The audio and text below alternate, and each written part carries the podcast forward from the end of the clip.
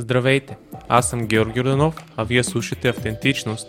Подкастът, в който ще чуете автентични истории, които градят ценности, осъзнатост и отговорност. Здравейте! Добре дошли в днешния епизод. Гост ми беше Виктория Викторова, с която си поговорихме за психичното здраве. Тя е предприемач и миналата година създава компания, наречена MindFit, която помага, която свързва бизнесите с терапевти, за да може да се за да може така да помогне на, на своите служители да се погрижат за емоционалното и психологическото си здраве. Вики сподели нейната лична история, как тя е преборила клиничната депресия, сподели за бизнесите, които тя създава към момента. Поговорихме си за книги, филми и компютърни игри, понеже тя има бекграунд и в тази сфера. И преди да пристъпим към епизода, ще ви помоля да се абонирате за канала, да оставите ревю, ако слушате подкаста в Apple Podcast и да видите Patreon на подкаста и така да помогнете за развитието на, на канала.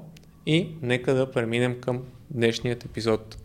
Здрасти, Вики. Благодаря, че днес Днес си ми на гости и ще си поговориме за доста, доста теми. И благодаря ти, че толкова така с желание откликна на поканата и смятам, че имаме доста общи неща, върху които да говорим днес. Аз пък ти благодаря за поканата и много-много ти благодаря за това, че всъщност поде тази инициатива и създаде този подкаст, тъй като в България, макар че съм търсила, заради своите начинания не бях откривала точно това. А смятам, че България има нужда от такъв тип платформа. Да, ние преди да почнем да записваме, точно си поговорихме за това колко е важно да се внесе контекст в темата за психичното здраве и да се говори. И то не, защото аз последно време прямо гледам ресурси, има, има информация за панически разстройства, за всякакви видове, но няма контекст това как да се справиш, как да се как да тръгнеш изобщо по този път и защо ти е какво ще е ценното в цялото нещо. Да, в известен смисъл съм съгласна, че по-скоро човешкия фактор, ам, чисто житейски дори го няма. По-практическия, от гледна точка на това всъщност, какво означават всички тези теоретично изписани статии и знания. Да, но преди към темата, би ли дала малко повече контекст за себе си, с какво занимаваш, с какво се занимава, какво си учила? Това, с което се занимавам на днешно време, се обобщава като предприемач. Доста обширно понятие, но имам три бизнеса по-настоящем. опитвам се да не стартирам нови, защото 24-те часа в денонощието са си толкова и е хубаво да не се опитваме да ги разтягаме. А, иначе учила съм журналистика в Софийския това съм завършила, макар че когато влязох да го уча, вече работех. Така нареченият ми, така нареченият ми бекграунд на български е в медиите и съм работила като журналист доста време. Но в последствие разбрах, че всъщност искам да се отдам на нещо, което на мен си ми харесва. И политическия уклон в журналистиката в България не ми допадна никак и се захванах с компютърни игри, по различни начини. За чуждестранни медии работих като, ам, да го наречем, копирайтер в ам, сайтове, свързани с игри. Отделно това в български гейм студия и така, докато не си направих моята агенция, вече на 5 години и половина, която стартира всъщност като агенция за а, пиар и маркетинг на компютърни игри. А как поначало започна с журналистиката? Винаги ми се е отдавало и ми е харесвало да пиша. Mm-hmm. И много често ми се случваше да чета а, вестници. Реално от много малка помагам на родителите си и на баба си в а, техните а, бизнеси. Те са в сферата на търговията. Имат а, магазини за хранителни стоки. По това време имаха и баба ми, и майка ми, и баща ми. И то си беше като традиция. Всеки ден идваше вестник. Купуваха и имаше там зачетене в а, един от магазините такъв от ежедневниците. И особено в периодите, в които аз работех в тези магазини, макар че бях малка, но ми се отдаваше и, четях е, в паузите вестниците и ме владяваше всъщност колко много, примерно, правописни грешки имаш и така нататък. Аз казах, само ако мога някой ден да работя в тия места, ще върви всичките грешки ще им оправям. Аз не знаех, че има отделна позиция, наречена коректор. Но така или иначе ми беше интересно просто да пиша и изглеждаше като доста разнообразна и престижна работа, но не е за мен в крайна сметка, макар че ми се отдава. Да, и после как реши, а, през старт, нали така се казва агенцията ти? Точно така. Как, как реши да започнеш с нея? Ам, беше свързано с нещо, за което неизбежно ще говорим след малко. Беше на, насред а, моята клинична депресия, която продължи около 10 години. И всъщност аз си дадох сметка, че един от големите фактори, които ми липсват, е свободата. И то в по отношение на работата. Защото от една страна не смятам, че хората трябва обязателно да се асоциират директно и само с работата си, но от друга страна прекарваме адски голяма част от будното си време в работа. Ако са 8 часа, часа нали, работни в денонощието, това ни е половината будно време, ако сме да речем стандартен човек. Половината ни будно време ние го прекарваме в работа.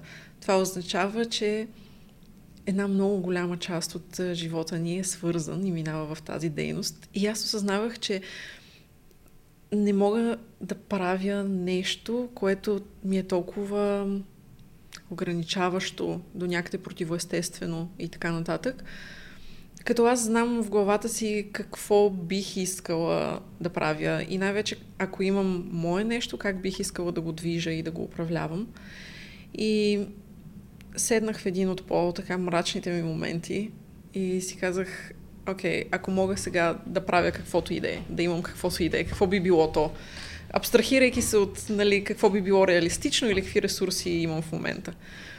И така си разписах нещо като план всъщност за тази агенция. И не след дълго, всъщност, окей, може би е дълго, зависи как го погледне човек, половин година по-късно я реализирах. И как ти отне, в смисъл, какво се случи през тази половин година? Трябваше ми смелост.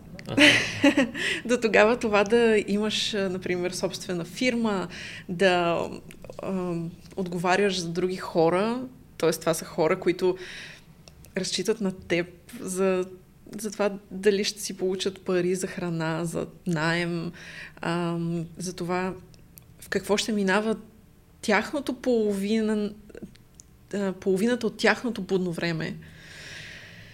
Това са доста сериозни отговорности. Да не говорим чисто юридическата и административна страна. Аз си казвах, оле, как така, това да имаш своя фирма, звучи толкова сложно, нали? Това е за някакви хора, които имат много знания, много опит и така нататък. И реално в тази половин година, откакто го реших и до момента, в който всъщност го реализирах, беше време на колебание, на изчистване на концепция, на пресмятане, на добиване на знания всъщност страшно ли е или какво изисква и така нататък. И така, докато всъщност в края на този около половин годин, годишен период не установих, че времето е дошло. Един от най-ценните ми хора, казва се Нора, тя е и съдружник мой вече в тази фирма и в, и в двата други бизнеса всъщност. Ам, тя тогава трябваше да вземе голямо решение дали да напусне сегашната си, тогавашната си работа. Трябваше да го вземе доста спешно и на мен това ми беше финалният тласък. Казах си, окей, защото е в известен смисъл почти сега или никога. И казах, окей, правиме го.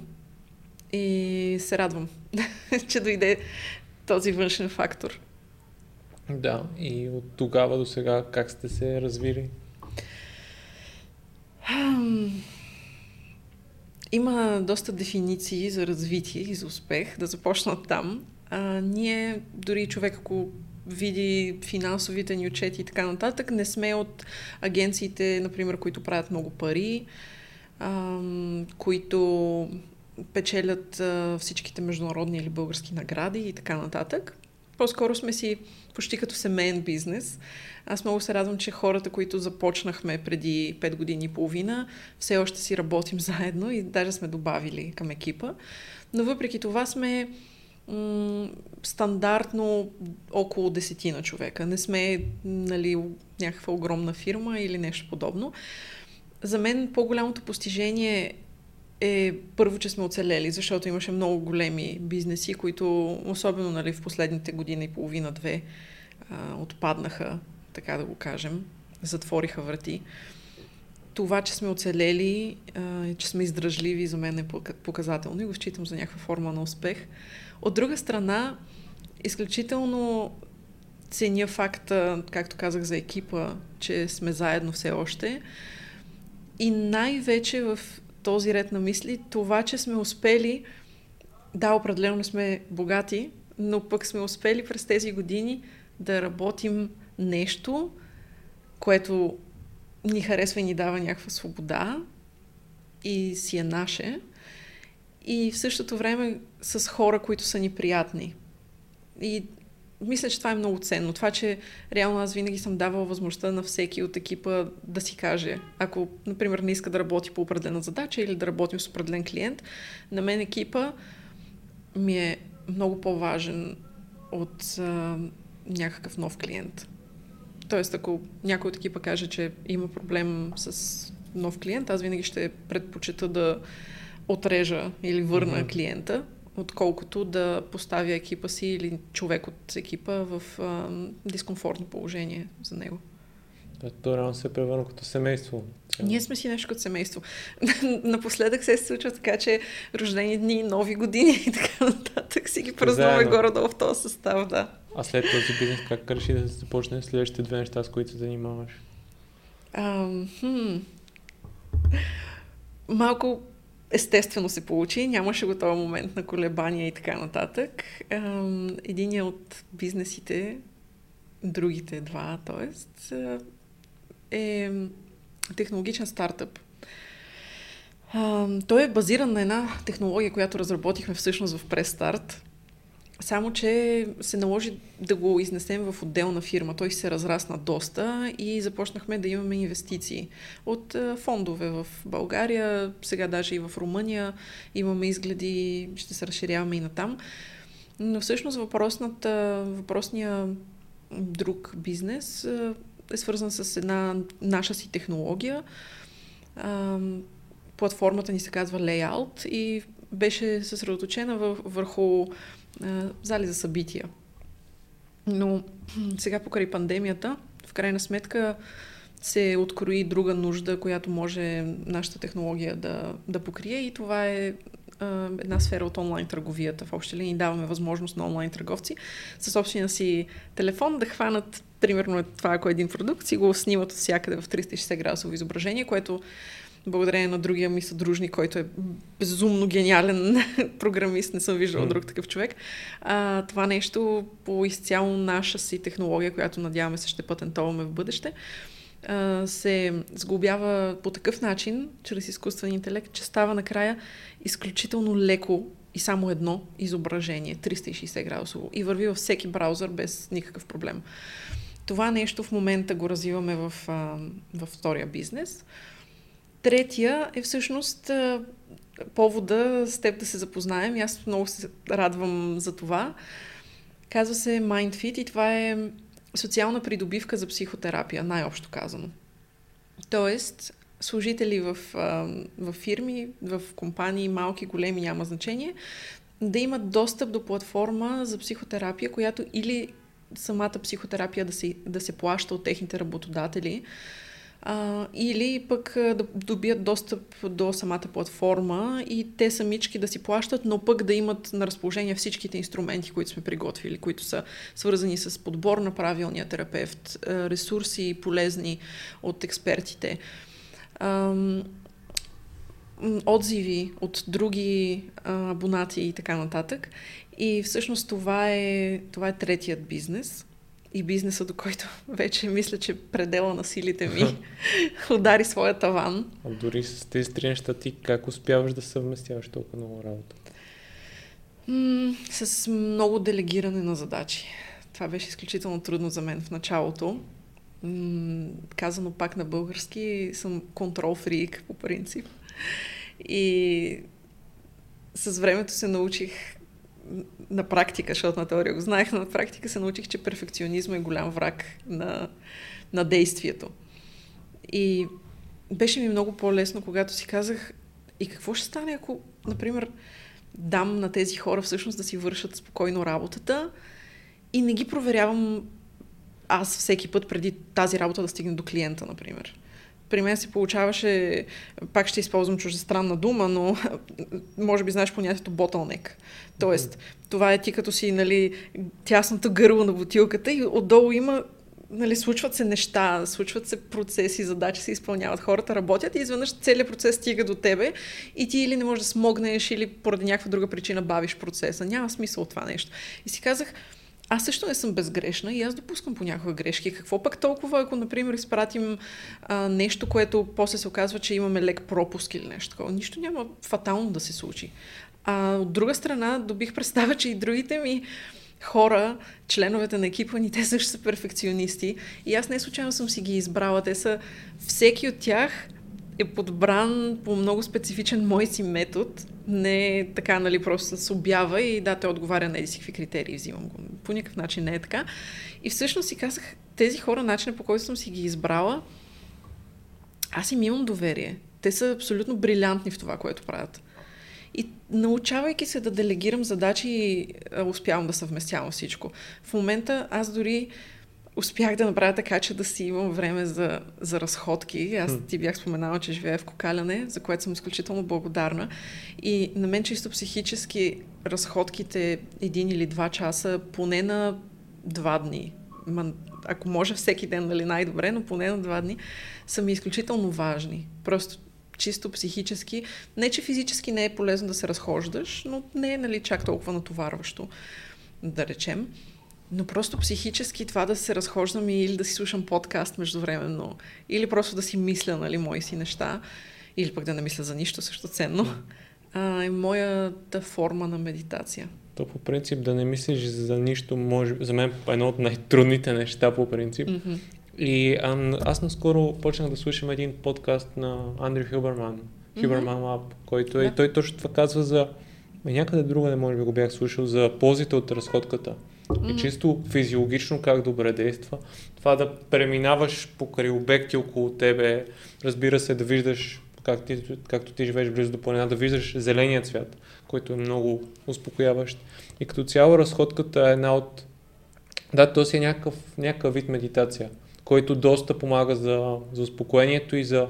Аз поне съм го забелязал, защото се опитвам вече, когато излизам да се разхождам 30-40 минути, да е без слушалки, без нищо просто мозъка ми да остане без да приема нова информация, за да може информацията, която съм приел, по някакъв начин да се структурира в съзнанието ми. Точно така. Това с външните стимули, да го кажем, или дразнители понякога е изключително важно.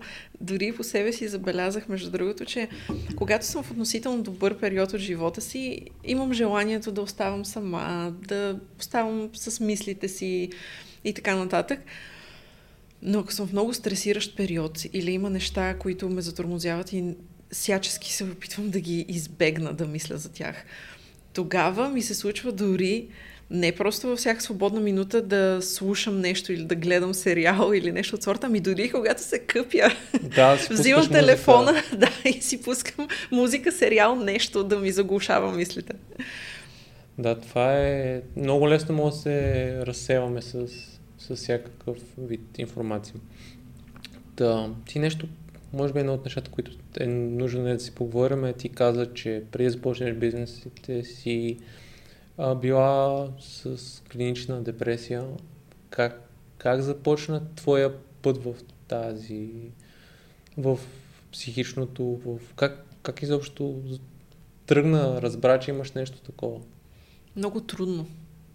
Това беше преди вече 14 години, когато всъщност ми се появиха първите симптоми. Аз не... Тогава дали аз не съм била в тези среди, дали в България се е говорило в пъти по-малко по тези въпроси. Не, в пъти по-малко се е говорило със сигурност. Да, да, определено. Може би са и двете неща, но определено не ми беше и хрумвало, че ми има нещо такова.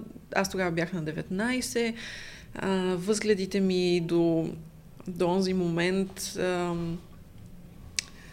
Психология на развитието като цяло е много интересна тема и затова през какви метаморфози минават стандартно хората в различните периоди от живота си. В тинейджърските години хората търсят а, своята идентичност и това често е свързано с а, така по, да речем, индивидуалистични, провокативни възгледи, твърдения и така нататък. И аз тогава много се гордеех, че съм човек на крайностите. Нали, тип, ти или си с мен, или си против мен, някакви такива неща. Е, и си мислех, че това е толкова готино, нали? Това са тинейджърски неща. А, така. И съответно имах и разни разсъждения, които ги мислех за супер зрели от сорта на Ау, как така човек някога, някога въобще по някакъв повод да самоубие? Пф, е, гати глупавите хора, примерно, нали? Така и така ще умреш някой ден. Какъв е смисъла, нали, да, да, да, да изпревариш събитията, нали? И така нататък. Тоест това черно-бяло мислене, то е типично по принцип за по-емоционална незрялост и аз бях типичен представител на този тип, как да кажа, хора към този момент. И не ми беше и хрумвало да се поинтересувам от неща, свързани с психично здраве или да погледна на различните варианти, в които всъщност човек може да се почувства ако, ако щеше притиснат да стигне до такова решение или мисли. Та тогава, бидейки на 19, аз вече работех в един, реално в най-големия български ежедневник тогава. И имах привидно абсолютно брилянтен живот. Той не само привидно, нали? Чисто като фактор и работех толкова престижна работа. Бях сгодена, за вече бившия си съпруг, който до ден днешен с него си се обичаме по наш си начин. Той е абсолютно страхотен човек, безкрайно ценен, близки сме си. Но както и да е, отношенията ни бяха страхотни, работата ми на теория беше абсолютно брилянтна, нали, от към престиж и така нататък. И, и когато аз отивайки всеки ден към работа, осъзнавах, че всъщност усещам живота си празен, само че празен до степен, в която много е трудно за описване този тип празнота.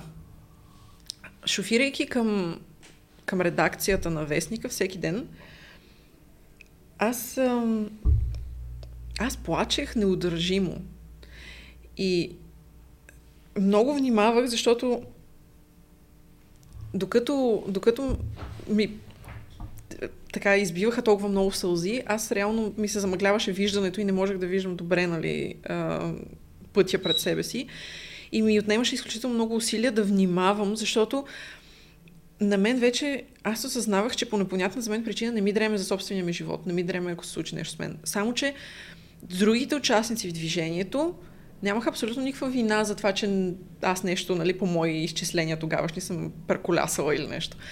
И внимавах изключително много, беше огромно усилие, за щастие, не знам тук да не чукам да. на дърво, нали, да се чуе и на микрофона твърде брутално, но за щастие нали, не съм имала инциденти, но осъзнах, че всъщност за да стигна до такава степен, в която аз буквално рискувам живота си а, и колкото и да се опитвам да не го застрашавам живота и на другите, по някакъв начин съм го застрашавала, защото не мога да удържа този плач всеки ден. И си дадох сметка, че нещо е изключително не наред. Не ми беше хрумвало, нали, клинична депресия и такива неща въобще. Да, не си чувала и за, за това най-вероятно. Не бях и чувала. А и аз си мислех, че това са... Ам, или по-скоро сега си мисля, много е трудно да кажа вече кое са фалшиви спомени и кое са реални. Принцип, това е едно от нещата, които паметта ни може да играе някакъв да. доста лоша шега на моменти за неща, които си изпълняме, тъй че Точно така. е нужно да проверяваме и с някой около нас, за да имаме една или друга степен потвърждение. Точно така. И в този ред на мисли по-скоро това, тъй като нямам много как да си го потвърдя с други хора, бих могла да кажа, че ако не съм си го мислила, то съзнателно, то от сегашната ми гледна точка бих казала, че тогава по-скоро бих свързала концепцията с депресия а, с хора, които са загубили близък или са преживели скоро някаква голяма травма или катаклизъм или нещо такова в живота си. Не би ми хрумнало, че без поне привидно причина, човек може просто да, да го наречем да се бъгне и да изпадне в такова състояние. И аз просто не, не ми хрумваше. И така, докато всъщност нещата не станаха изключително драматични. След като мина и сватбата ни, тя беше приказна и винаги съм имала адски много приятели, адски голяма подкрепа и така нататък. Ам, само, че аз се озовах в период, в който не, не само не можех да, да не плача, ами единствената това беше единствената емоция, която въобще изпитвах. Другото беше апатия и празнота. Стоях просто през повечето време и гледах в една точка. Имах някакво усещане, което тогава не знаех как да го опиша. Сега знам, че е било тревожност. Те вървят много често ръка за ръка депресията mm-hmm. и тревожността. Ам, но реално постоянно стоях на, на ногтия така и, и си казах, какво имам да правя? Аз имам нещо да правя, нещо ме чувърка, нещо не ми е спокойно. И, и, и търсех какво е това нещо, тая задача, която забравям или нещо такова. То е било тревожност, просто не знаех тогава. И когато всъщност аз започнах да не изпитвам желание за нищо, да не изпитвам ентусиазъм към нищо. На мен ентусиазъм, в принцип, ми е основното гориво. И когато стигнах до момента, в който всъщност не исках да съществувам, защото а, от моя опит поне и от това, което съм си говорила с други хора в подобно положение, човек не иска да умре. Човек просто иска да не е съществувал. Това усещане да спре, което е в момента да. обаче няма абсолютно никаква представа това нещо, което се случи. Точно така. И съответно, стигайки до този момент и всъщност замисляйки се, че на мен не ми не просто не ми дреме дали ще живея или ще умра, ами по-скоро искам цялото това нещо да се приключи. Или искам да, да не съм се раждала и да... Защото не искам да умра и да нараня всички около себе си, а просто да не съм се появявала. Осъзнавайки това нещо, аз вече знаех, че нещата са доста драматични и, и че въобще не е, не е окей. Започнах да търся в интернет а, за през призмата на работата и на, нали, има ли други хора, които просто не могат да се насилят да отидат на работа и използват всякакви оправдания, болнични, отпуски, извънредни уж ситуации. И аз бях стигнала до ситуацията, в която да лъжа постоянно, че нещо извънредно се е случило вкъщи, например, само и само да, да, не, да не изляза от вкъщи. И, и просто седях и или гледах в една точка или плачех по цял ден.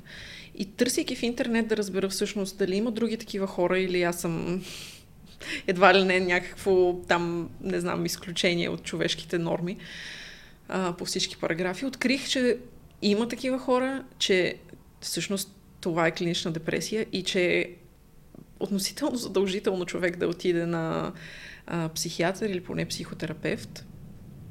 Отидох на психиатър и смятам, че това беше, макар че в последствие, нали, в продължение на години, включително до ден днешен съм ходила на психотерапия, смятам, че отиването ми на психиатър беше безкрайно ценно.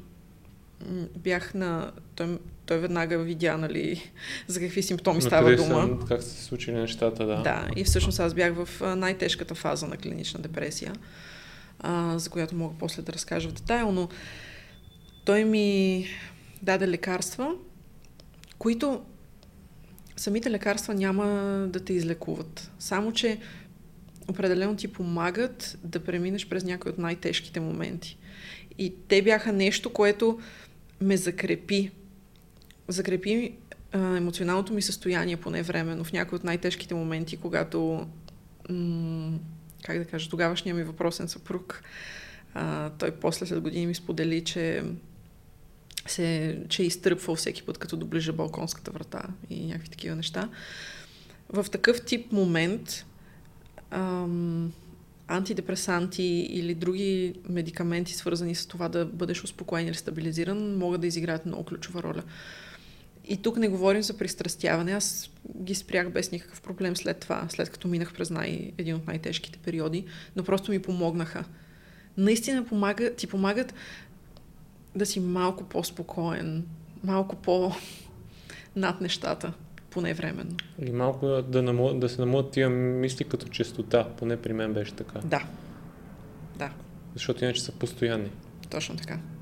И понякога, и това давам като съвети на, и на други хора, които се обръщат към мен, минавайки през същото, или през подобно, разбира се. То, рядко е абсолютно същото, но да речем през подобни състояния.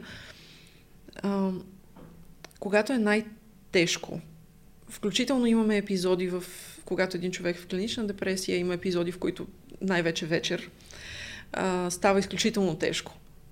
Просто човек може да дойде при теб и ти каже, ти си най-страхотният човек, ти си супер успешен или не се отказва и ти имаш да правиш еди си какво. Въобще не те докосва. Не. Просто ти имаш готов отговор за всичко. Нали, готов отрицателен отговор. Абе, за какво ми е това? Бе, какъв е смисъл от това? Всичко няма смисъл. Нали? Тоест, нищо няма смисъл, на български казано. А, нищо няма смисъл, всичко е празно, всичко е нищожно и така нататък. И в тези моменти е много важно не е обязателно да се опитваш ти сам или някой отвън да ти привнася смисъл или цел в живота. Няма как това да сработи в този момент. Важното е да стиснеш зъби. Понякога просто това се изисква. Да се опиташ да не направиш нещо изключително крайно и необратимо в тези моменти, да минеш през тях, то може да е на другия ден, може да е след 2-3 дни, може да е след седмица, но просто да стиснеш зъби и в момента, в който малко от малко ти се развидели, така да го кажем, тогава е момента да действаш. Да действаш в смисъл, да си изясниш неща за себе си, да си направиш план с изключително дребни стъпчици, но да следваш нещо. А, да си набележиш неща, заради които сутрин всъщност да имаш а, стимул да станеш от леглото. В депресията това е много голям проблем. А, липсата на стимул, то е, то е и физическо усещане. Ти сигурно знаеш психосоматично, нали, как се изразяват много неща, но, но то е физическо, то просто в, в гръдния ти кош е едно стискане, едно не можеш да дишаш. Физическо е усещането, не е само психическо. на различните хора по различен начин стоматиката mm. се изразява в тялото. Може да е по-горе, може да е по-долу към да. стомаха, може да е друга част от тялото, нали, може да е силно главоболие, например. Mm-hmm. Зависи, зависи много, е, това е много индивидуално. Абсолютно. И нещо, което много често се среща е всъщност, че меко казано нямаш сили, нямаш тонус, ня... просто нямаш физическата енергия да станеш, ти се влачиш, то е летаргия. И всъщност просто човек трябва да попремине, да, да стисне зъби, да изчака да дойде малко по-светлия ден, в който той няма да е щастлив, нали, така отведнъж. Но ще има някакви сили и способност всъщност да хване и да, да предприеме някакви стъпки. Да, тук е важно да се каже, че пътя е бавен. Мисля, да. процесът си отнема време. О, да. Определено. Не става от днес до утре. И аз принцип съм от нетърпеливите хора и мене това е едно от нещата, които ми е изиграл страшно лошо шега. Мисля, че искам, права, права определено действие, отивам на терапия или почвам да пия депресант или каквото и да е, науча Искам веднага се едно да има крайно облегчение. Не се получава така. Точно така. И колкото по-бързо си настроиш на гласта, че тази битка ще е по-продължителна, толкова по-добре за тебе. Да. И че ще има възходи и падения.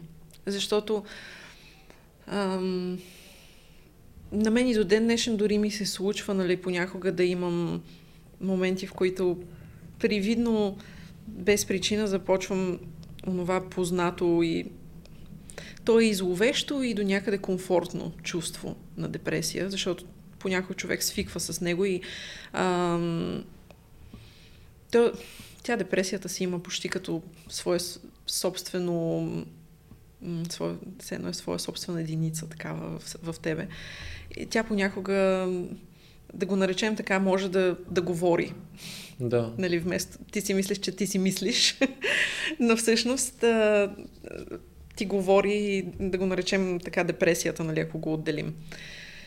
А, съответно, много е важно това нещо да, да стане ясно, защото човек си мисли, че, например, а, от, живота е безсмислен, другите хора са глупави, че имат розови очила, нали, а, те са заблудени и така нататък и така нататък.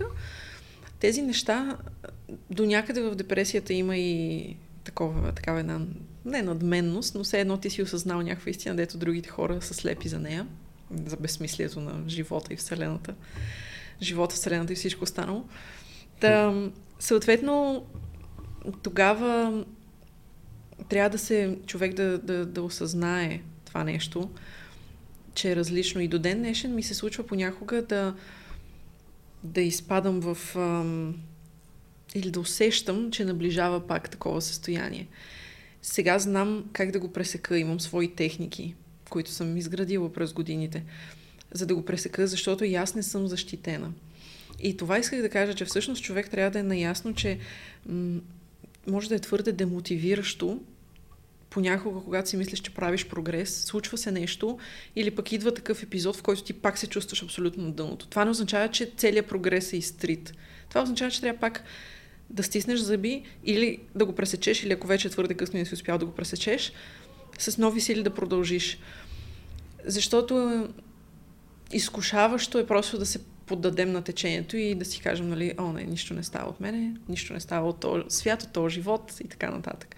Това е м- в известен смисъл, макар да е изключително трудно състояние, тежко, до някъде и по-лесно. То е до някъде пораженческо. Само, че много хора си мислят точно това. Депресията е ам, нали, или призив за внимание, или просто трябва да мислиш позитивно, нали, всичко ще е наред. Не зная, че има и чисто физиологични, биохимични и така нататък фактори. То цял, цялата личност, цялата, mm-hmm. целият индивид се засяга под една или друга форма. Точно.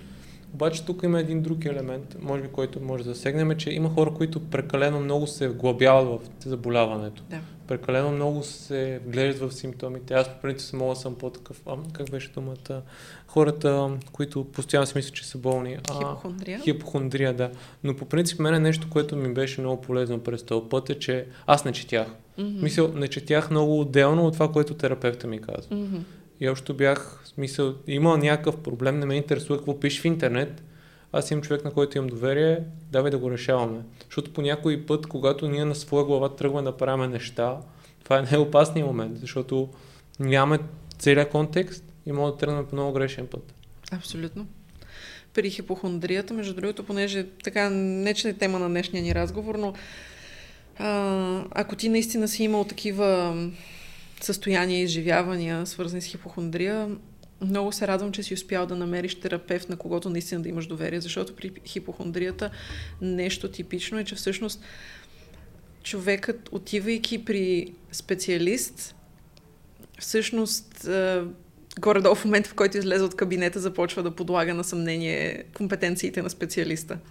Да, то, има го и това. Има го и това. Просто вече то, е, то си е постоянен дуел. Дали да го приема, дали да не го приема. Нещата никога не стигат до крайност.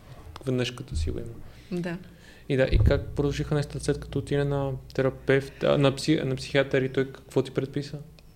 А, той ми предписа а, а, така, едното се казваше неуротоп ретард, което е за така за в общи линии укротяване на, на, на невроните, да го кажем. Тоест, когато имаш твърде много електрически процеси в мозъка, които ага. не, не, не се изстрелват както трябва. В някои случаи това е причината за тревожността, нали, затова постоянно сме на штрек. А, такива лекарства помагат да се успокоят. А, другото беше всъщност тежкия антидепресант, който сега може би а, за, щаст, за мое щастие, може би съм го забравила вече как се казва. Той е с зелена рецепта, след малко ще се сетя. Да, не значение, но те, а, те но... като цяло повече са на един принцип, тъй че... Точно така. А, той ми го изписа, малко с времето трябваше да адаптираме дозите, защото той човека няма как насляпо, нали, просто да знае точно кое как ще влияе. Това е много финна материя. Точно така. А тук вече абсолютно, който иска, мисъл, едно от нещата, които виждам е, че хора, примерно някой познати ми казва, вземи това. Не, не, смисъл, това не го правете. Смисъл, това, е, да. това е най-голямата грешка, която е, тогава вече много може да си навредите. Абсолютно. Друго, което забелязвам, пък е свързано с, доз, с дозировката. А, отиват хора при психиатър или понякога при невролог, между другото, те понякога също откриват а, нали, необходимостта от антидепресанти и ги изписват. Ам, само, че в началото нали, тръгва с някаква дозировка и човека, ако има хипохондрия, чете листовката и се отказва на момента. Но да речем, че няма хипохондрия, започва да, да, да приема тези медикаменти и започва да се чувства доста гроги, както казват. Нали? Започва през, да спи много, да, да е сънлив през останалото време, през което на теория е буден и така нататък. И казва, о, не, това не е за мен, аз нищо не мога да свърша, нищо не мога да правя, докато съм на тия лекарства, те ме правят а, нали, пужек и така нататък. Въпросът е, че тези неща подлежат на преизчисление чисто от към дозировка. Това не означава, че не е за вас или че няма изход а, от тази ситуация. Просто, например, трябва да се намали или пък ако не са достатъчни, може малко да се увеличи. Но това трябва да се комуникира с специалист, в случая, в най-добрия случай, а, психиатър. При мен как се развиха нещата? Аз, а, благодарение на тези лекарства, успях в последствие да, да се по, поосъзная, но беше временно.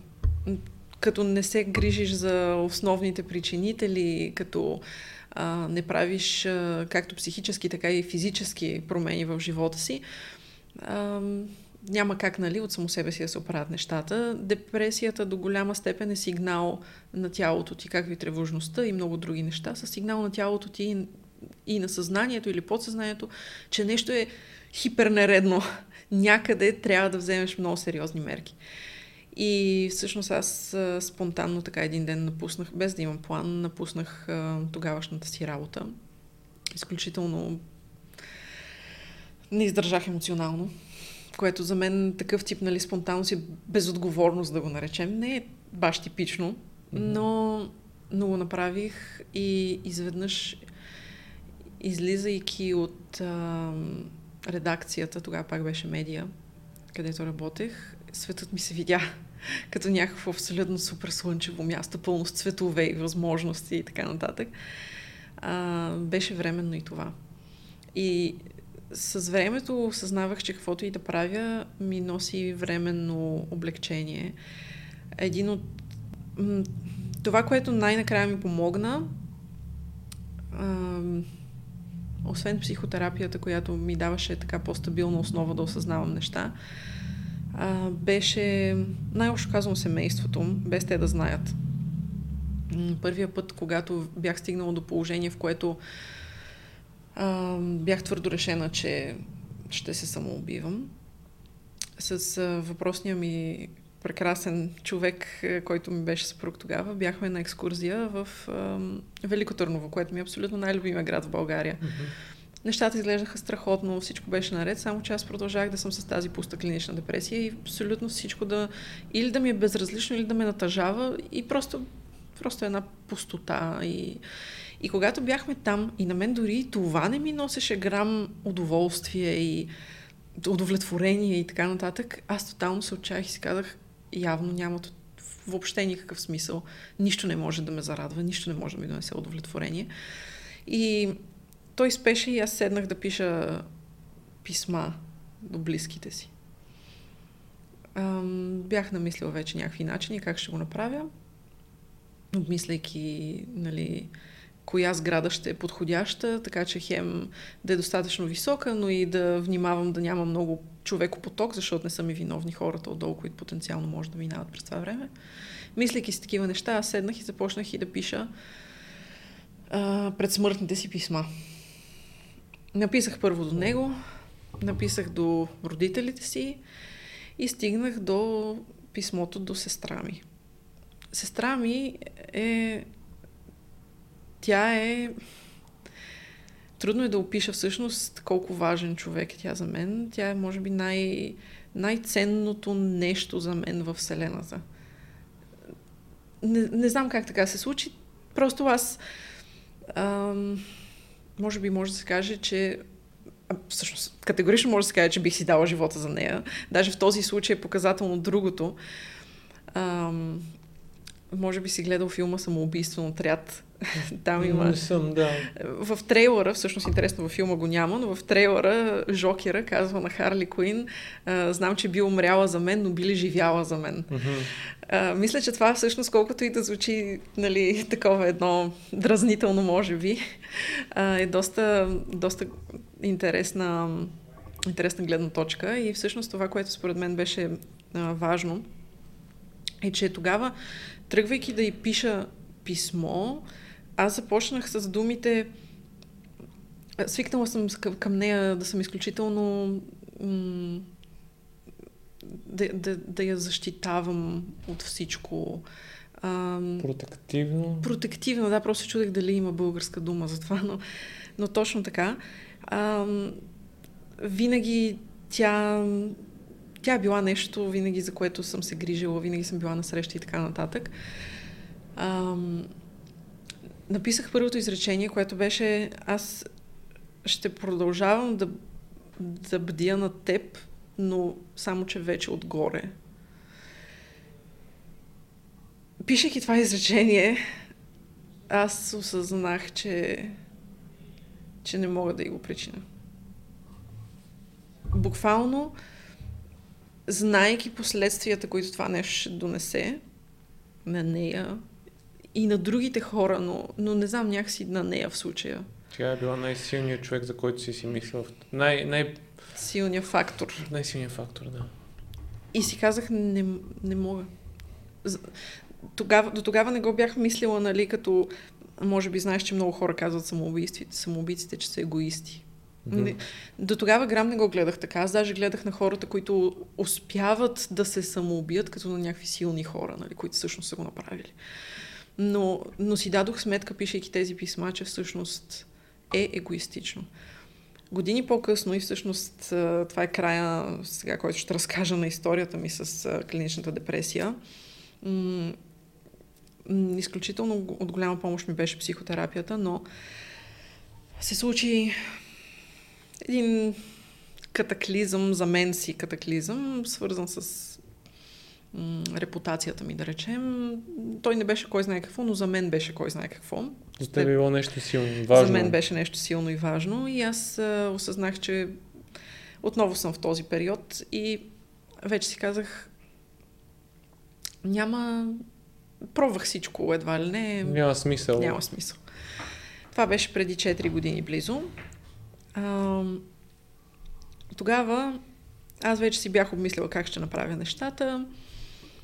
Пак на никой не бях казала. През целите тези 10 години, между другото, не, не, не казвах на никой за тия неща. Единственият, който знаеше, беше а, съответно партньора ми в този момент, а, защото през тези 10 години аз имах, а, нали, разделих се с а, съпруга си, имах след това друга дълга връзка.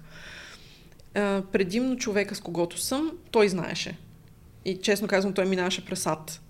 Но това е д- друго нещо, което е хубаво хората да знаят допълнително. Може и него да си изговорим, нали, когато си във връзка с, с човек с депресия.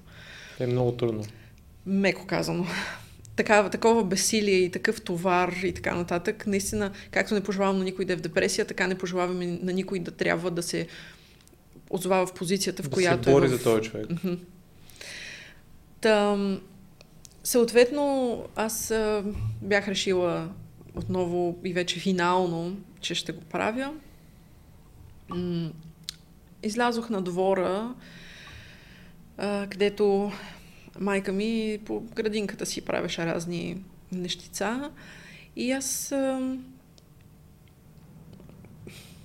не го бях планирала, но, но си говорих с нея, заговорих с нея по темата за едни наши съседи. Сина на една съседка беше починал, на 26 години беше момчето, а, преди около две седмици. И аз бях забелязала, че тя се е върнала на работа и казах на майка ми, ти видя ли, че въпросната жена вече се е върнала на работа? дали това е нейният начин, нали, да не мисли за това, което се случи. И, и майка ми тогава в общи линии блокира и каза не, не съм забелязала, ама аз и въобще не мога и да мисля по тия теми. Не, не мога въобще да... Не искам да мисля по такива теми, нали, не мога да си представя въобще нали, за какъв ужас става дума и за какъв живот след това става дума. В този момент аз осъзнах, че ако направя това, което бях намислила, за тези хора от този момент нататък няма щастие. Никакъв шанс те повече да са щастливи никога. Не защото си... Сипам тук нататък. Да. Не защото си придавам важност, нали, като човек. Но аз съм им дете. И, и вината, която и те ще изпитват. И... Да. И всъщност на тях всичко ще им напомня за мене. На тях ам, за всяка, наистина, за всяка усмивка те ще се чувстват виновни. Че мен вече ме няма, например, пък те се смеят или нещо. И отнемайки своя живот, аз реално отнемам и техните, отнемам тяхното бъдеще. Ако въобще можеха да преживеят, защото аз не съм и сигурна дали и те можеха нещо подобно да преживеят. В този момент аз, давайки си сметка, представяйки си едно реалистично бъдеще за всички тези хора около мен, аз съм изключително близка по принцип с семейството си и с приятели, но в случая семейството е ключовото давайки си сметка реалистично какво би представлявало от тяхното бъдеще, аз си казах, че това нещо не мога да им го причиня. Не са го заслужили. Те са добри хора. И, и са направили всичко, което от тях зависи. Всичко, на което са способни. И тогава всъщност изживях нещо като катарзис, в който си казах, окей, не мога да им го причина. Това е положението. Просто не мога. При това положение, аз, бидейки едва ли не вързана на този свят, нали, така се чувствах, да хвана поне да си го направя както аз искам, този живот. Защото до тогава имах толкова много фактори, на които позволявах да ми контролират ежедневието, начина на мислене и така нататък, че в един момент, в този момент, просто си казах, така и така ще бъда тук да взема поне да си го живея така, че да ми е приятно и да ми е кеф или нещо такова, защото това е прекалено. Да направиш каквото ти искаш. Да. И от тогава отрязах един куп а, токсични хора от живота си, рязко. Спрях да се чувствам тъпо, че примерно еди си кой ще се зачуди защо съм го блокирала или еди си кой защо ще си каже, нали, ще се чуди защо му отказвам да се видим или си му казвам в прав текст, че не искам и така нататък а, отрязах един куп а, проблемни клиенти, които или бяха с поведението си проблемни, или има видове клиенти, с които, примерно, ходиш на хиляда срещи и накрая или нищо не излиза, или е скандално, мизерно и така нататък. Просто хванах и си разчистих живота и започнах да правя неща, които ми харесват. Ако в три през нощта ми се прииска сладолет, да речем, звучи супер детинско, обаче хващам и отивам и си взимам нали, от денонощен магазин и така нататък. И започнах всъщност да ценя малките неща и започнах да правя неща, които да ми носят удовлетворение. От малки до големи. Mm-hmm.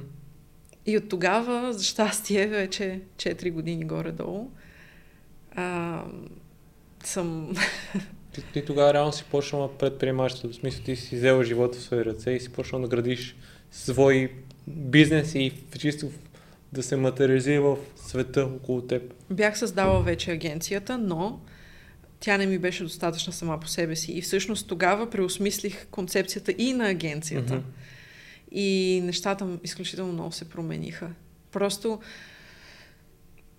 имаше и физическия фактор, нали, това, че аз се опитвах и по здравословни причини, нали, да имам физическа активност и така нататък, да ям по-здравословно, но решаващото беше този катарзис. И въпреки това, въпреки този катарзис, защото аз мятам, че понякога, за да успееш да изплуваш, трябва да наистина да стигнеш до дъното. И въпреки това нещо, все пак ценността на психотерапията е абсолютно незаменима. Защото след това, продължавайки все още и до ден днешен да ходя, аз добивам знания и инструменти, с които да се справям, ако се стигне отново до дори близко до подобно състояние? И как всъщност да ги пресека, за да не се стига? От много по-ранен етап. Аз нещо, което съм гледал по темата, мина, миналата или може би тази година, един а, южнокорейски сериал, Save Me, се казва, който точно в една от първите сцени, спойлер ще, ама какво да направя? Мисля, реално това е Щом ще от първите, не е да, чак такъв да. спойлер.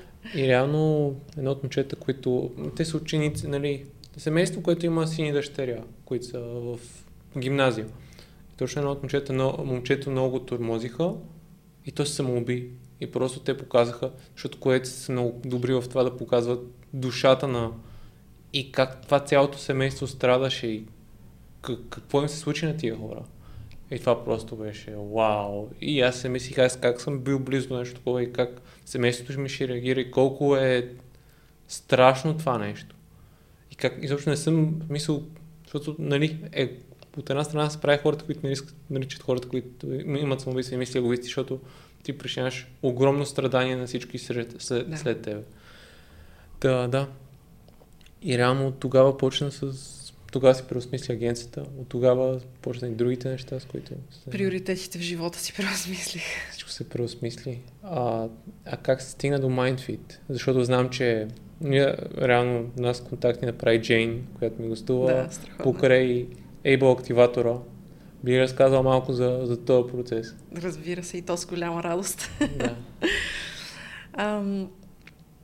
Първо да кажа, че Джейн и това, което тя прави с Foodbox е абсолютно страхотна също кауза и аз в активатор исках да се присъединя към нейния проект, защото бях сигурна, че никой няма да иска да работи по MindFit. и даже ще дали въобще да си предлагам идеята. А, и всъщност си казах, нали, бях първа в редичката там, къде трябваше да си казваме идеите и аз си казах, първа съм, няма как, няма как да не кажа нещо, нали? Ще го кажа, обаче, тъй като няма да има кой да се присъедини към моята идея, просто ще отида при Джейн в Foodbox, ако ме приеме, нали? Там бяхме разделени на четири проекта, да. по които да работим. Така че това, което тя прави, също е страхотно. Ам... Mindfit се роди от нужда. И то в случая не е толкова моята като на човек нуждаещ се от психотерапия, колкото на моята като работодател в агенцията ми е, едно от момичетата сподели и то няколко пъти, че има нужда от психотерапия. Само, че някакси и се струваше изключително скъпо начинание и това много я спираше. Без значение, понякога човек дори да взима и добра заплата, може пари, които харчи за себе си, така да го кажем, да му се струват излишен разход. Както и да е, аз тогава се зачудих всъщност, аз като работодател освен това, нали, просто потенциално и до безкрай да вдигаш на човек заплатата, без сигурен дали... А, макар, че в нейния случай не е така, нали, въобще не казвам, че взима космическа заплата, но а, така или иначе той е и симптом понякога. И се зачудих също като работодател, аз не мога ли да направя нещо чрез социална придобивка. Защото работодателите в България особено се грижат изключително много за физическото здраве на своите служители или своя екип. Било то чрез ам, ваучери за храна, карти за спорт, ам, достъп до, да речем, неща за градския транспорт, допълнителното здравно осигуряване или там застраховане.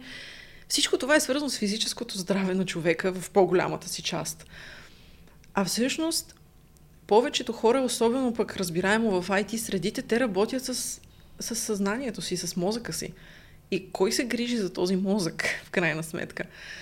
И на мен ми беше изключително странно да открия, търсейки буквално от моята си нужда, да открия, че най-общо казано няма мултиспорт за психотерапия.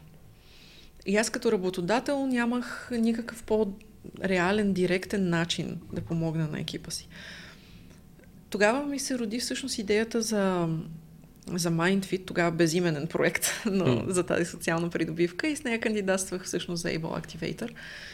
Ам, изключително много се радвам, че, че се стекоха така обстоятелствата, защото всъщност ам, когато го предложих в активатора, не само, че имаше интерес, ами се стигна до момента, в който аз трябваше да избирам сред хората – Mm-hmm. Имахме ограничение от 6 човека максимум за екип. имаше хора, които искаха извън тези 6 да се присъединят и аз просто нямах свободни места вече да ги взема. Което беше адски показателно всъщност за идеята. И без значение дали хората щяха нали, да се присъединят към идеята ми или не, аз бях твърдо решена да го осъществя. Смятах, че е нещо, което е безкрайно важно, за, особено за България. Пандемията тогава още не беше настъпила с такава сила а, и по никакъв начин не беше ясно колко много ще се влушат на хората психичните проблеми, тези, които са ги имали и че на много други пък ще им се появят. А, защото доста хора мислят, че MindFit е родено заради обстоятелствата Пандемия, в пандемията, да. Но не, беше преди това. И аз бях твърдо решена, че ще го направя, ако трябва и сама. От, от сега казвам, сама нищо не мога да направя. Но си мислех, нали, че някак си ще наема някакви хора, които от немай къде ще ми помогнат. Но така да, всъщност бях изключително впечатлена, че хората и радостна, че хората се присъединиха. Започнахме в активатора да работим по MindFit и това беше и причината да се присъединя към активатора, не само развиването на MindFit, но всъщност това да видя как една бизнес идея се развива по учебник. Т.е. как би трябвало mm-hmm. да се случи. Защото до тогава го бях правила на усет всичко. нали? Проба грешка. И изключително много неща от а, моите разсъждения в началото, моите планове и така нататък, а, бяха оборени или променени в процеса. Докато се стигна до това, което е MindFit днес, което изключително много се гордея. И всъщност екипа, по-голямата част от екипа, които бяхме в активатора, станахме съоснователи uh-huh. на, на компанията.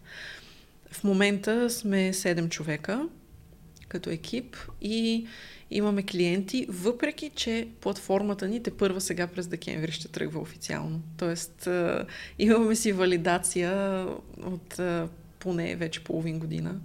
И не знам, това MindFit е кауза. Не е просто бизнес. Той е идеалната среда между кауза и бизнес. Какви трудности срещате?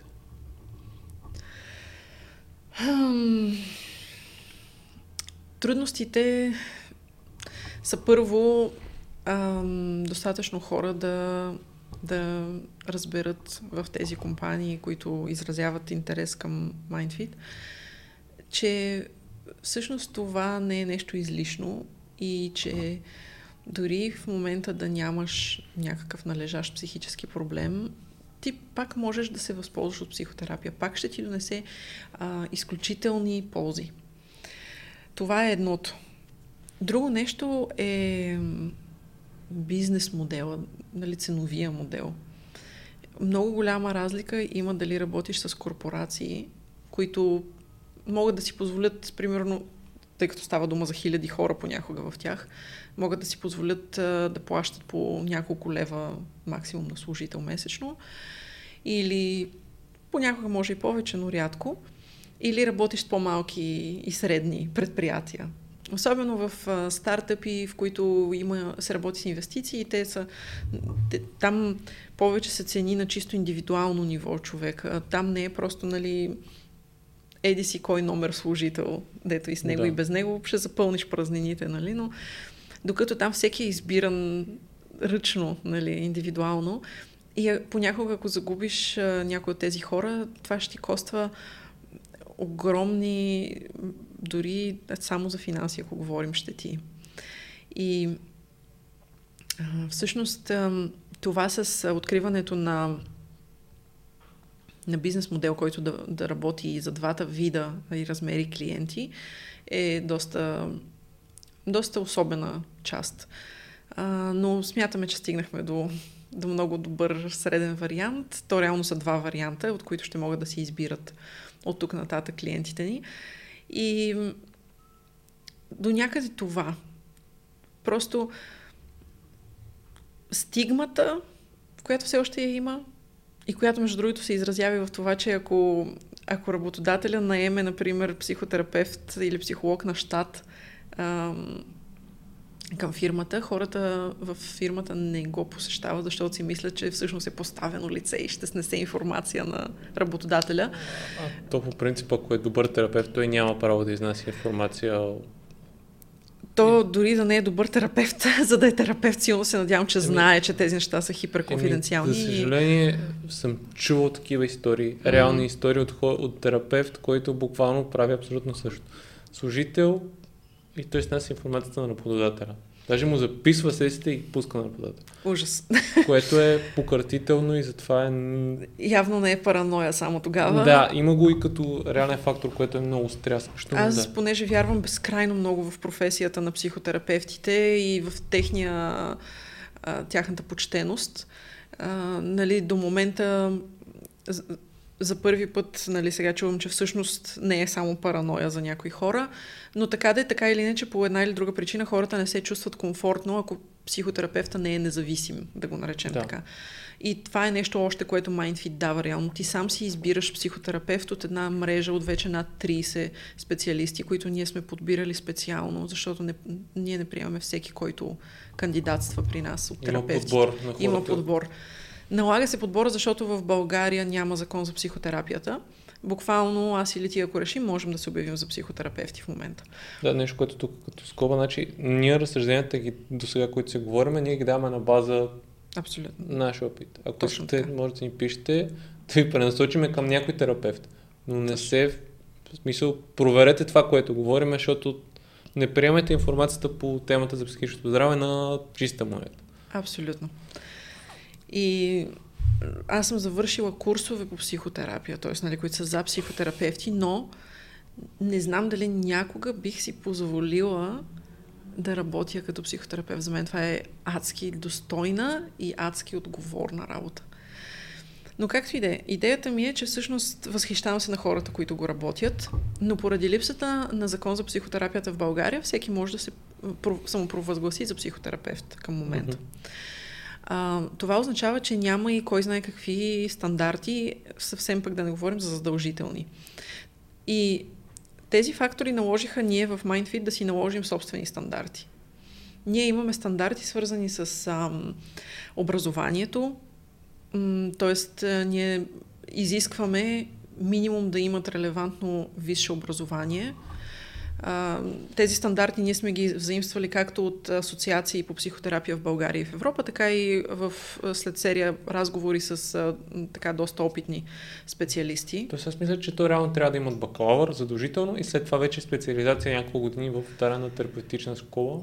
В нашия случай, да, това, което сме сложили като стандарти. Но ако не се, ако не кандидатстваш за MindFit или за бъл, бъл, Българската асоциация по психотерапия, например, можеш дори да си завършиш някакво курсче, както аз съм завършила тези курсове по моя си инициатива, и да кажеш, че си психотерапевт и да си го действаш. Да, то аз съм карал NLP, транзакционен анализ, някакви неща, Също. но това реално не, не, не, не допринася нищо, освен аз да се познавам по-добре себе си. Именно. И аз за това го направих, просто за да изуча по-добре така от другата страна нещата и да, да имам за себе си още техники, още инструменти. И ние наложихме тези стандарти, които смятаме за необходими. Подходящо висше образование, след това така наречения личен опит, т.е. те трябва да са преминали, да са били от другата страна известно време, а, да имат а, и някаква специализация после в а, школа или курсове. И въпреки това ние имаме и психолози. Ние психолози наричаме хората, които са завършили, например, психология, бакалавър, да речем. Те, тъй като много хора, даже и до ден днешен не знаят разликата между психолог, психотерапевт и психиатър. Психиатър е медицинско лице, психолога е човек, който е завършил психология, но това не го прави психотерапевт. Обязателно той а, на теория не би трябвало да се занимава с на хората, примерно, личностни разстройства и така нататък. Той е нещо като лицензиран лайф коуч или организационен, да речем, консултант. Той може да помага на процесите да се движат по-добре, може да ти даде, да ти помогне да намериш своята насока в живота и така нататък, но не и да се занимава с клинични или по-сериозни си състояния и разстройства. Та така, че имаме и такива специалисти, но те са обозначени като такива. И така, борим се с а, такъв тип предизвикателства. Работодателите, между другото, бяхме много впечатлени, че много от тях не ни застрелваха директно с въпроса, ама колко струва това? Или не казваха, ама това е много скъпо или нещо такова. а най-вече първият им въпрос винаги е а, колко са качествени специалистите ви. Което е много положителен знак. Много, много. Наистина се интересуват от това какви са квалификациите, да знаят, че това са квалифицирани, опитни или въобще кадърни специалисти. Да знаят, че имаме подбор. В момент много повече, то вече се вижда колко глобален е този проблем и реално един човек, в смисъл особено, защото най-често труда вече е ментален, психологически. Ако един човек има проблеми, това намалява работния му капацитет. И вече, О, да. вече като работодател ти гледаш от тази гледна точка, този човек трябва да се погрижи за това, за да може да е по-продуктивен за теб. Според статистиките на Българска стопанска камера, ам, мисля, че за миналата година беше, за 2020, стрес и бърнаут са довели до 200, над 200 милиона лева загуби за българския бизнес. 30% от текучеството, т.е. от напускането, се дължи на стрес и бърнаут и 50% от болничните. Хм. Статистики. Да. Колкото искаш. И това е проблем, който работодателите понякога не осъзнават. Аз съм безкрайно благодарна на Тодор Гигилев, който е на DreamX основателя. Той всъщност разказа на финала на Able Activator, където беше в журито и където за наше огромно щастие спечелихме. Той Аз разказа... Защото ви гледах презентацията, защото гледах и тогава Джен ми прати да гледам и вас ви гледах. Да. Супер. Да. Ами ние то ти презентираш това. Аз презентирах. Не бях сигурна, честно казвам, дали можем да, да спечелим, като имаме толкова брутален конкурент като тях, с, също с страхотна кауза. Но така де, Тошко Гилев тогава каза, че един негов служител, един от най-ценните му кадри всъщност, е бърнаутнал примерно миналата година или в някакъв не отдавнашен момент в миналото. А, и това на него му е коствало около 50 хиляди лева в загуби, просто заради неефективността и заради непродуктивността на този човек. И това, че има такива осъзнати работодатели в България, е изключително обнадеждаващо и ценно. Да, на мен ми се иска някой ден да живеем в свят, в който нашата платформа и нашата услуга не е необходима. Но факта е, че в момента е изключително необходима и се радвам, че има работодатели, които го гледат така, както той и както други от вече настоящите клиенти. Според мен нещата по темата все по-добре и по-добре почва да стават. Mm-hmm. Разбира се, ние сме в София, нали, където тук е малко по-лесно цялостно, но според мен се създава този цялостен, цялостна различна представа. И то най, според мен, това, което това, което е важно, защото ти нали, каза лайф коуч. И според мен тук има една от един от основните проблеми, че хората просто вече във всеки в интернет може да продаде курса си, да продаде надежда и да се представи да. за терапевт, за психолог, което е, мисля, което е сериозен проблем, защото mm-hmm. така се доверието се губи в един момент. И е нужно, когато има така, не би казал, някаква експертиза или просто нашия опит да го разкажем под една друга форма, по един стойностен начин, който може да, да донесе на хората. Аз, нали ти споменах, че в Able Activator всъщност доста се изчисти концепцията. Mm-hmm. Аз бях тръгнала с концепцията за като цяло за за психотерапия и личностно развитие. Mm-hmm. Така да бъде въпросния бизнес. Включваше се в плана ми и лайф коучес да влизат и включително и разни други нали, практики и така нататък, които съм чувала, че на хората им носят някакво удовлетворение или полза или растеж. И едно от нещата, които беше изчистено като концепция, беше благодарение всъщност на психотерапевтите и, тяхната, и техния опит. И това беше именно да премахнем, поне за момента, докато нямаме начин наистина да филтрираме много добре лайф коучове, да ги махнем въобще от концепцията си. Защото тук пак е темата с отговорността, но Нещо, което ни разказваха психотерапевтите е, че а, такъв тип лайф коучове, които нямат необходимите познания по психология, психотерапия, а, този тип специализации и науки, все пак са си науки, те могат понякога да нанесат много по-голяма вреда, отколкото да донесат полза. Един от примерите, които ни дадоха, беше с а, една от терапевтките, която ни е в мрежата, от специалисти. Тя разказа за биполярен свой клиент. Казвам клиент, защото при психотерапията е клиент, при пси, психиатрията е пациент.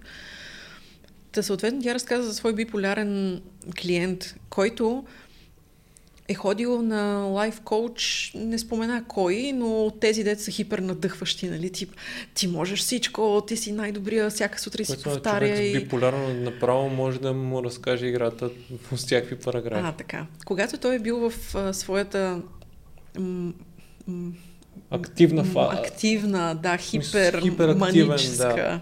фаза, да. Е отишъл и а, въпросният лайф коуч го е надъхал, обяснил му е как всички върхове могат да бъдат покорени, той е най-добрия, само трябва да си го повтаря, да си повярва и така нататък. И изведнъж идва другата, депресивната фаза. При биполярното разстройство, ти определено си, нали, си чел със сигурност по темата, там депресивната фаза е изключително тежка. Тя е удряш дъното от раз и това е с месеци. Разликата нали, при borderline личностното разстройство, граничното личностно разстройство и биполярното е, че докато, например, при граничното, което някои хора го бъркат с биполярното, имаш смяна на тези състояния, доста честа, доста рязка и така нататък. Говорим за смяна, примерно, за часове и така нататък. При биполярно става дума за месеци, в които човек може да е в едното от двете състояния. са много по-различни като да. времетраене. И този човек отива при лайф коуч, лайф коуча го надъхва и така нататък. И изведнъж обаче лайф коуча не е запознат с да пита дори за такива особености. Камо ли нали, да се сети да пита или да разпознае признаци и симптоми на, на биполярно разстройство. Идва изведнъж дъното, депресивния период. И човека има не просто нормалната си за него нормална депресивна фаза. Тя е още по-тежка, защото изведнъж си казва чакай, аз бях на такъв път, аз бях във възход. Сега съм нищо. И сега се оказва, че всичко това, аз съм пълен провал, по-зле съм отколкото си мислех. А, и, така, и той започва да самообичува, защото, нали, знаеш, там, че от високо се пада най- а, лошо. То в известен смисъл е, е този принцип. Той както е бил хипер вдигнат, нали, mm-hmm. чисто емоционално и психически, изведнъж удря още по-брутално дъното. И това може да има изключително тежки ефекти. И всъщност аз а, не съм против лайф коучинга, аз съм се възползвала от услуги на лайф коучове и, и също като теб съм учила а, невролингвистично програмиране. Една от любимите ми книги е Life Coaching с NLP, изключително практически насочена.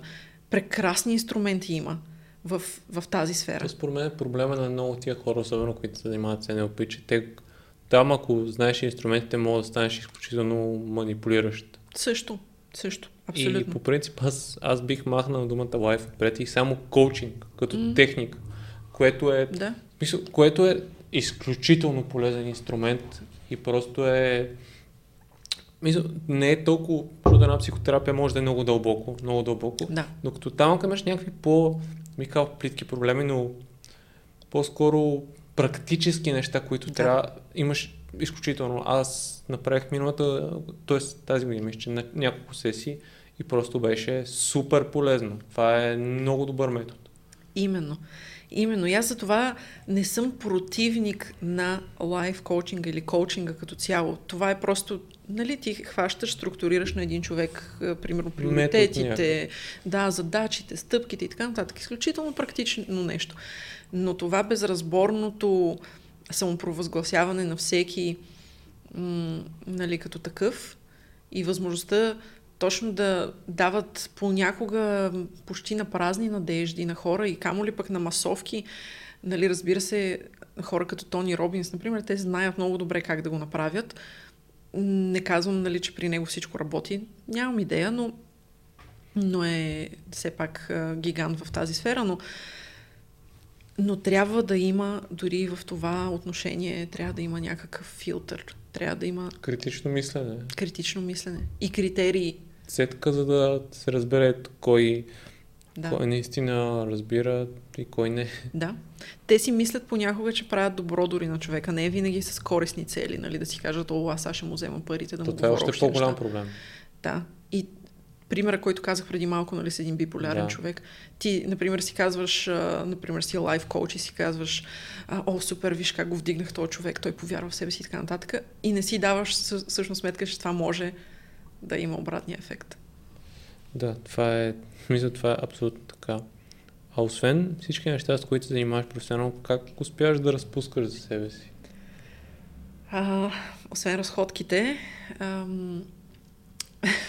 скучно звучи, но гледам сериали. Какво гледаш? Горе-долу повечето неща, които излязат в Netflix. Какво ти, какво ти е харесало последно време там? Ам... Много, много, много неща. Аз харесвам ам, документални и не само документални филми, но базирани на реални истории. Мгм.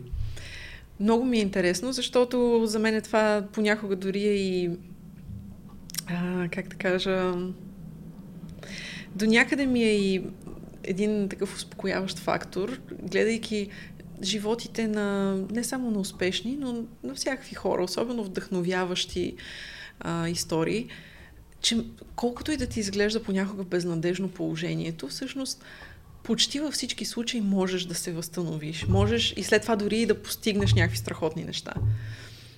Тези неща ми влияят много така впечатляващо, много силно. А, такива неща доста обичам да гледам. И разбира се, и доста така обичам неща, които ме карат да се замислям. Неща с интересни концепции. Например, един от любимите ми филми е Светците на Бундок, на Бундок Saints, който е, той, той е от 2000-ните някъде, отдавна вече, не е Netflix, Кой, но с, кой, с, кой, с кой актьор беше? с а, един от главните в а, The Walking Dead, А, а, само че не се сещам за Да. името му. Както и да е, да е, този, ам, този филм предоставя морална дилема. Много обичам морални дилеми. Съответно, тази морална дилема представлява това, че главните герои са двама братя, които имат, така да го кажем, техния си морален код.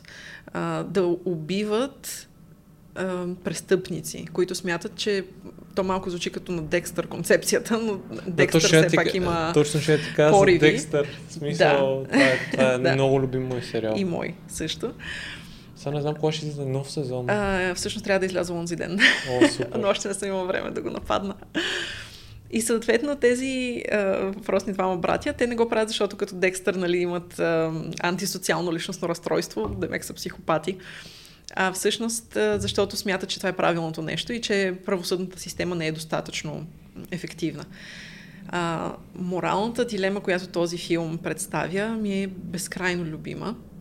И накрая той даже завършва, не, не спойлвам самия сценарий, ами едни бонус кадри, а, всъщност разпитват уж, нали, някакъв репортер разпитва уж случайни хора по улицата и те са в общи линии 50 на 50, нали, за и против тях. Такъв тип а, филми обожавам, съответно неща, с, които те карат пък да се замислиш от друга гледна точка, като например ам, един филм наречен Arrival, което на български Пристига- пристигане, да речем, който е свързан с извънземни, но и пътуване във времето. Е, някой наскоро ми беше казал за него, някой, може би в подкаста ми беше споменал, вече се обърквам, ама да, ми го беше препоръчал. Обожавам го този филм. Гледала съм го няколко пъти и просто като няма да спелвам за какво става дума, и, нали, как се развиват нещата, но когато го изгледаш, после искаш да го гледаш вече с новото знание, още веднъж два пъти поне. И така, обичам неща, които ме карат да мисля. Не обичам музика или филми, които са твърде елементарни и ги гледаш просто като консуматор. Например, не обичам сериали, в които има как се казва този лав трак? В смисъл хората от публиката, които се смеят. А, да, да, А, това, това е много неприятно. На мен ми е неприятно, защото ме кара да се чувствам, все едно ми диктуват как да се чувствам. нали? От сорта на, ето сега трябва да се смееш. Ето това е смешно, например. Не знам, аз като малък ги следях, примерно стотици пъти съм гледал жени с деца, но вече не ми е интересно като концепция. Да, да. И това е. Точно просто. Или като музика, въпреки че аз слушам предимно рок и метал, ам, обичам и други нали, жанрове и така нататък, но за мен по-важното е в някакъв... Концепция. Концепцията. Както като текст, така и като сложност на самата структура на самата музика, мелодия.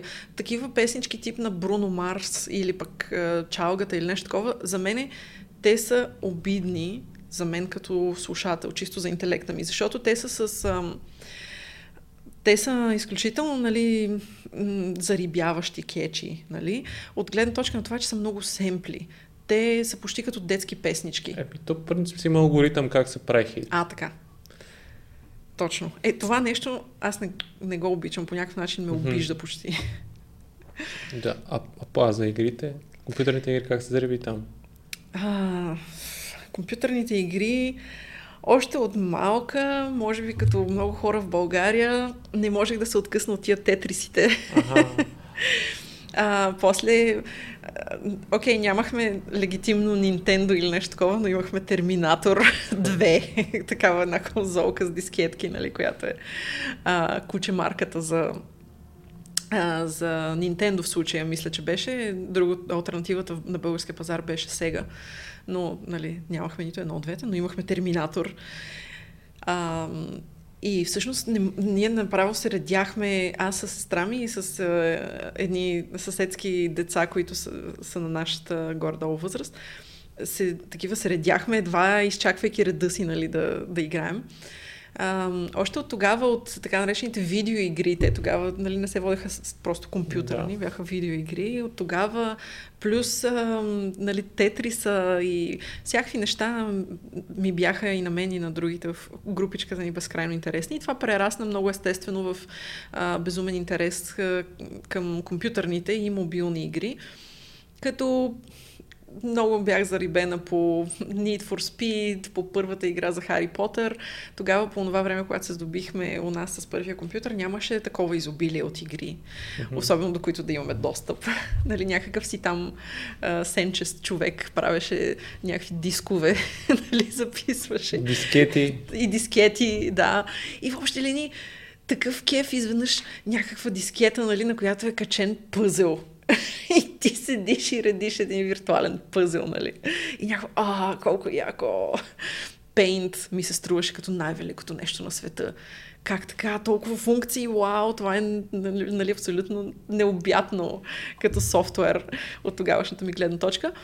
Играех много uh, Need for Speed, играех, um, както казах, uh, нали, и а, някои други неща. Хари Потър беше изключително голяма заребявка. Имахме с сестра ми график по часове, коя кога може да играе, защото не можехме да търпим просто да изчакаме.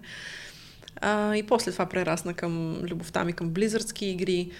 А, 8 години плътно World of Warcraft, до степента в която съм пропускала умишлено собствения си рожден ден, защото сме имали oh. да... Уоу, да. Oh. да борим бос там в рейд. Ам, ам, най-любимата ми игра на всички времена е Portal 2, а, заради сценария, между другото. Обожавам и пъзелите в него, но сценария му наистина е това, което ме плени. Plants vs. Zombies, между другото. Изключително привидно елементарна игричка. Тя е от жанра Tower Defense, т.е. нали, ти трябва да си браниш там куличката или в случая къщичката. Адски забавен дизайн, страхотни механики. Много, много любими игри имам. Реално работата ми преди време беше свързана с um, Diablo и League of Legends. И въпреки, че League of Legends така и не го захаресвах, макар че и по работа го играех, uh, Diablo до ден днешен си ми е една от големите любови в това отношение. И въобще, игрите винаги са били за мен много ценно нещо. Напоследък, за жалост, почти нямам време, поради всичките споменати нали, занимания, но въпреки това намирам време за по някоя мобилна игричка и измежду другото, примерно докато чакам за някоя среща, човека да се включи или вечерта... Си разцъкваш. Да, си разцъквам някоя мобилна игричка, колкото да не е без хич. Но, но си ми липсва възможността реално, ако, ако хвана някоя игра, се зарибявам обикновено до степента, в която не мога да я пусна до някъде това беше причината да искам да стана и стримър, защото а, имах възможност тогава, работейки за американски сайтове за игри преди години, толкова много имах достъп до алфа техническата алфа на Hearthstone. Тоест, това е много ранна версия, нали, дадена от Blizzard. Mm-hmm а, имайки достъп до нея, аз се зарибих адски много по тази игра. И до такава степен, че всъщност аз през повечето време от деня играех Харстон и ми беше много гузно, че хабия толкова време, не мога да се откъсна от тази игра. И тогава си казах, трябва да започна да стримвам, поне да, нали, да има някаква полза от това, че играя толкова часове. А, и така, в последствие започнах и да стримвам, но, но игрите са били нещо, което ме е съпътствало Колко време стримваш? А, може би 5 години има вече, въпреки че аз спрях наскоро. Ага. Не наскоро, но може би преди година.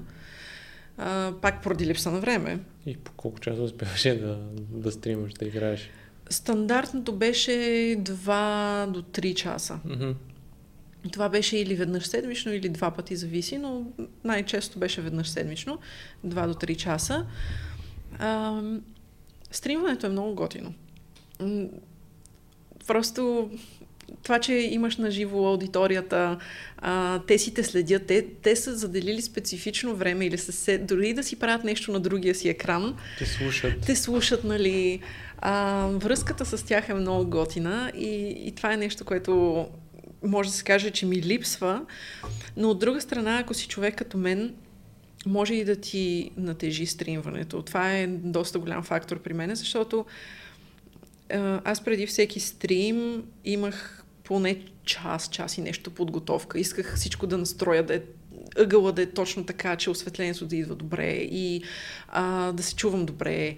Пък коя игра ще играя, трябва да проверя дали е апдейтната. Ма трябва да си намисля всъщност кои нива или с какво ще забавлявам хората. Аз винаги стримвах с някакъв твист. Тоест, а, ще играя Counter-Strike, обаче без мишка. Само mm-hmm. с тъчпада на лаптопа. Направих хедшот. А, ще лаптопа ми стана много слаб за игри. Трябваше да измислям начини, по които хем да стримвам, хем не можех да си позволя да стримвам силни, в смисъл, нали, такива супер тежки игри. Започнах да правя лайв стримове, стримове на книги и игри, интерактивни, mm-hmm. т.е. Игра, е, чета книгата игра и хората в чата взимат решението как да продължим. И това при мен беше, както е в телевизията, например, ти имаш твое, твоето задължение не е, както и при тебе, между другото, с подкаста, определено, твоето задължение не е просто отиваш един час там, провеждаш каквото е лайвстрима, подкаста, телевизионното предаване. Въобще не е само това. Има подготовка преди това. След това, в твоя случай, например, и при телевизията има монтаж, да речем, и така нататък. Публикуване, пък мислиш гостите, пък мислиш темата. При лайвстримовете, при мен специално, го има този момент, Искаше ми се да съм от тия готини лайв стримери, които наистина го правят просто ей така.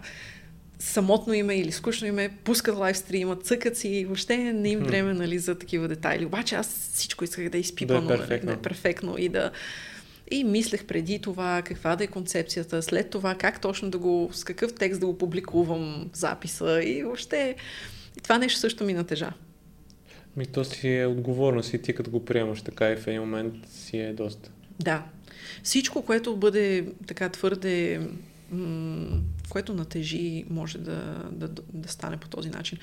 И всъщност едно от нещата, които забравих да спомена, то е огромно и ми помогна много да си подредя живота, е така налеч, наречения bullet journaling. Може би си чувал за това нещо. То е, ако човек има една тетрадка за задачи, една тетрадка за записки, една тетрадка тип дневник за размислите си или го прави всичко това на хвърчащи листчета. Bullet Journal е нещо, което събира всички тези неща и ти помага да си структурираш живота. Ютубърите, които се занимават да показват своите така наречени bullet journals, те малко го взимат в крайност това нещо и започват вече то са едни принтирания на картинки, пък лепене, пък рисуват някакви цели шедьоври, твърде много идва, нали? Но чистата концепция за bullet journal, това идва от bullet points, т.е. всичко трябва да е написано супер кратко, супер ясно. А, и идеята е всеки ден ти си пишеш, примерно, задачки, пишеш си с, с по няколко думи някакви важни неща, които са се случвали или идеи, които си дошли. Просто всичко е написано супер кратко и пригледно. И ти започваш нали, да си отмяташ кое е изпълнено, кое ще отиде за следващия ден. Имаш си разписан нещо като календарче за целия месец. А, има доста персона, персонализации, които можеш да си направиш. В зависимост от това, кое на теб ти върши най-много работа. За мен беше изключително важно и по здравословни причини да, да хвана определени свои здравословни проблеми, при какви обстоятелства се появяват. Uh-huh. А, те са психически тези кризи, които аз имам, едни пристъпи, които не може да ги хвана на какво се дължат. И всъщност на мен ми беше важно да разбера дали идват в моменти, в които системно не доспивам, или моменти, в които съм твърде претоварена, или моменти, в които всичко ми е твърде спокойно, едва ли не мозъка ми от скука решава да ми извърти номер. Да. да. И има така наречените тракари в Bullet Journal. Това са едни неща, по, правиш си схема с а, месеца, разписваш го по дни и си отбелязваш със съответен цвят. А, примерно, дали си се наспал, дали си имал физическа активност за деня, а, дали как се чувстваш, може и под формата на графика, нали, как се чувстваш от към натовареност, от към емоционално състояние за деня и така нататък. И то се проявява много ще кажа черно на бяло, ма то е шарено реално, но се проявява много пригледно. Всъщност, къде е си пропуските, да си къде си... Визуализацията, да, е много силно, силен елемент точно. И всъщност Bullet Journal е нещо, което много ми помогна в последната година и половина да си изясня много неща, да си подредя живота, защото, както и сам нали, забеляза и говорихме на няколко пъти, с три бизнеса, а, това да се грижа за баба си, която също живее в а, реално аз живея в къщата, в която тя живее, нали, да сме коректни, а, да се грижа за нея, да имам и социален живот и така нататък, това нещо определено изисква много структура и така добра организираност. То, между другото, почваш да имаш организирана си структура, когато имаш много задачи. Поне аз съм така. Да. Иначе отлагаш. Да. Обаче, примерно, ако знаеш, че днес имаш да свършиш 10 000 неща, ще се натиснеш и ще го направиш. Определено. Иначе не. Точно така. И много ми помогна Bullet Journal. Само, че и при него, както и при лайвстримването, както и при много други неща, когато го закараш до някаква крайност, някаква екстремност, започва да натежава. И аз всъщност отскоро а, го по, поизоставих, така да го кажем. Mm-hmm. Защото осъзнах, че съм минала големия зор. Нали? Из, изринала съм супер многото задачи, които ми тежаха. А, подредила съм си живота и в момента даже ми идва малко в тежест, а, нали, защото аз си го правих абсолютно всяка вечер. И бях направила вече толкова много неща, които да следя, че просто ми дойде вече в тежест. Това в един момент отиваш другата крайност, да, да го пре, пре, преекспонираш цялото нещо. Да. И сега обаче нямам никакъв проблем. Не се чувствам виновна, задето съм го оставила на страна временно, може би временно. И това според мен също е много важно, защото хората имат тенденцията да се самообичуват и самокритикуват много Има нужда за да неща. пускаме нещата понякога. Да. Защото ти реално си си извлякла стоеността от това. В момента го имаш като структура, като алгоритъм, като механизъм как да ти цъка в мозъка. Няма нужда, ако... Значи, това, е, това от футболни коментатори и от треньори съм го чул. Ако нещо работи, не го пипаш. Мисъл, не mm-hmm. правиш смени, ако mm-hmm. отборът ти играе добре. И ти, ти смисъл така. Ако ежедневието ти е добре, не пипаш. Точно. И аз се научих това да го прилагам, между другото, и за други сфери, не само за Bullet Journal. Аз съм имала започвали сме с част от колегите ми и други бизнеси, mm-hmm. други бизнес начинания.